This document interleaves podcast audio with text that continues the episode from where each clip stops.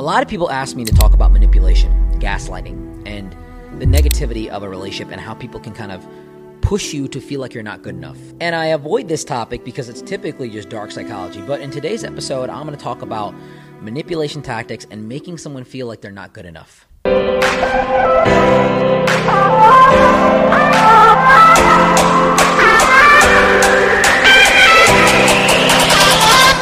What is up, guys? Sumi here with Thoughtcast, and today I'm going to talk about dark psychology.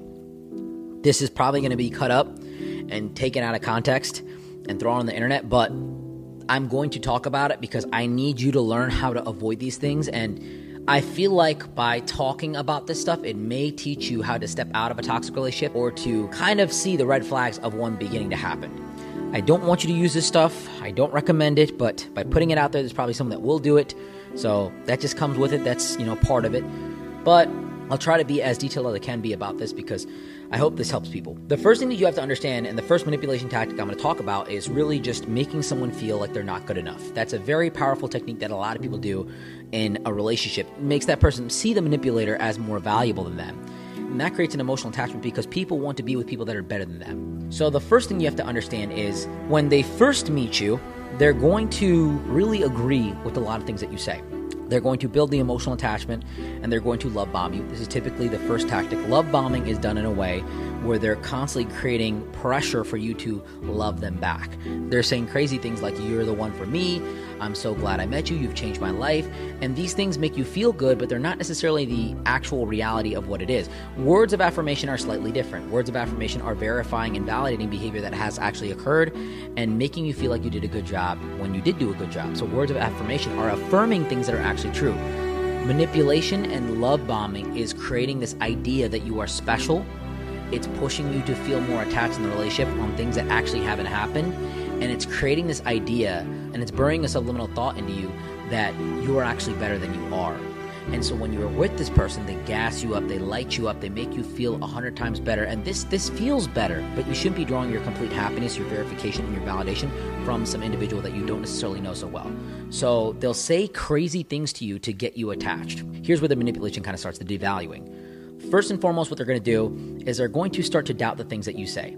So you might come to them and you might say something like, "Hey, um, you know, I have this problem or this and that," and they're going to belittle you. Yeah, you're you're kind of crazy for thinking like that, and you might be like, "Why?" Well, I don't know. I don't really see it as big of a problem. I think it's kind of crazy. And one thing they'll do, this is important, right? I'm getting very specific here.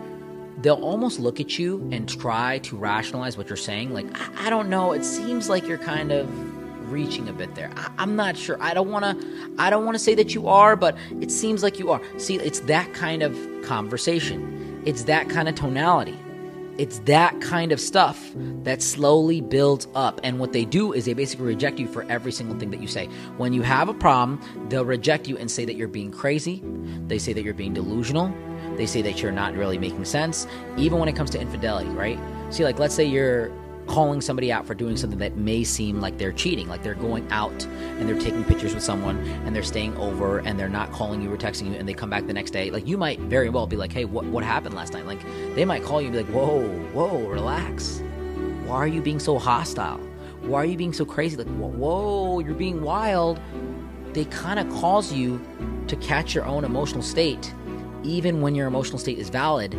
And they kind of make you seem like you're this outcast because they know how to make you feel unwanted and neglected by making you isolated in the emotional experience. When you're coming at someone very hot and they react aggressive back, it actually validates those emotions in a certain way because you feel like they get defensive. But when someone is not being defensive, but they're being very calm about it and they're lulling back and they're like, "Well, you're being you're being nuts, you're being crazy." I mean, I, I can I'm trying to see where you're coming from, but it seems like you're just out of whack. Did something happen today? That's the next part. When they say this kind of stuff, they're showing you that you're being a little bit out of the whack, and they're actually reinforcing the idea that what they did is very normal.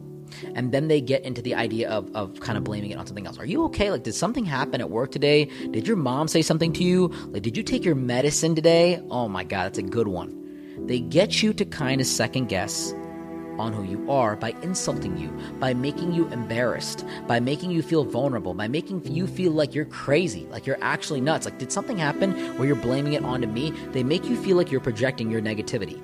That's an important thing of manipulation right there. And it's a very expert level manipulation tactic where it's like, hey, did you like did something bad happen at work today? I'm here to talk about it if you want to. Like, I'm available for you.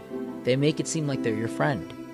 That's the next part. They make it seem like you're they're your friend, and they're there to kind of console you on like, whoa, like if you want to talk about it, you can, but you don't gotta hope everything's okay. Like, let's talk about what happened at work. They're shifting the conversation and they're making it seem like they're your friend.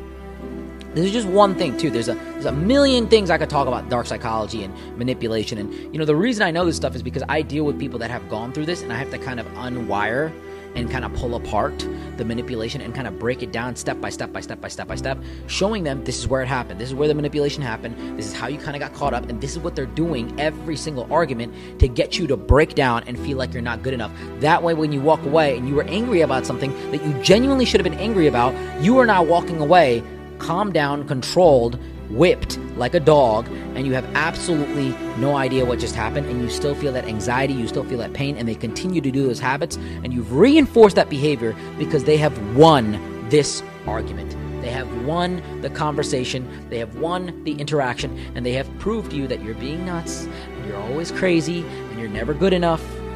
They got you. So, You've got to understand the first step is love bombing and creating that emotional attachment because without the emotional attachment, without the actual real connection, this doesn't work. Okay, manipulation does not work if you're just going up to people in the streets and you're trying to get them to do things. Like it can work to some degree, but not really heavily. What has to happen is that you have to have the emotional attachment, then you devalue them.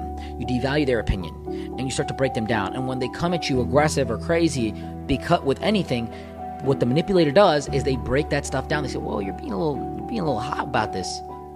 Is everything okay? What's causing you to stress out? And they make you feel like you're not good enough and you make you feel like you have a problem. Some of you very well might be overreacting. Let me just throw this in there. Some people may really just have the best interest for you. There's many times that people come to me about something that's crazy and I'm like, whoa, you don't have to react like this. This is not that important. It's fine. It's not a big deal. Life is great. Don't worry. But when the personal attacks come in where it's like, is everything okay? Did you take your meds today? Did you did you forget to do something? Like, did your boss yell at you again? That's probably why you're mad. And they start to blame you, and then they become a friend where they change the topic and they try to console you on that. They have completely won the argument and flipped the 180. So I hope this makes sense. I'm not sure if you guys find value in this type of content. A lot of people reach out to me about this stuff, but I'm very, very reluctant to bring this stuff out because it's just manipulated by nature. So, hope this was valuable for you. If you ever have any questions or you feel like you're in a situation like this, definitely DM me. You can you can always connect with me in the resources down below. Big shout out to Candy for sponsoring this podcast and bringing you this material. If it wasn't for them allowing us to use this beautiful penthouse space, we won't be able to bring you this amazing content. If you're ever in the Cleveland area, hit them up. They will find you an apartment of your dreams. And guys, thank you so much for being here. It means the world to me that you would take some time out of your day to to spend with me and to listen to me while I talk about this stuff. So, until next time, Sumi out.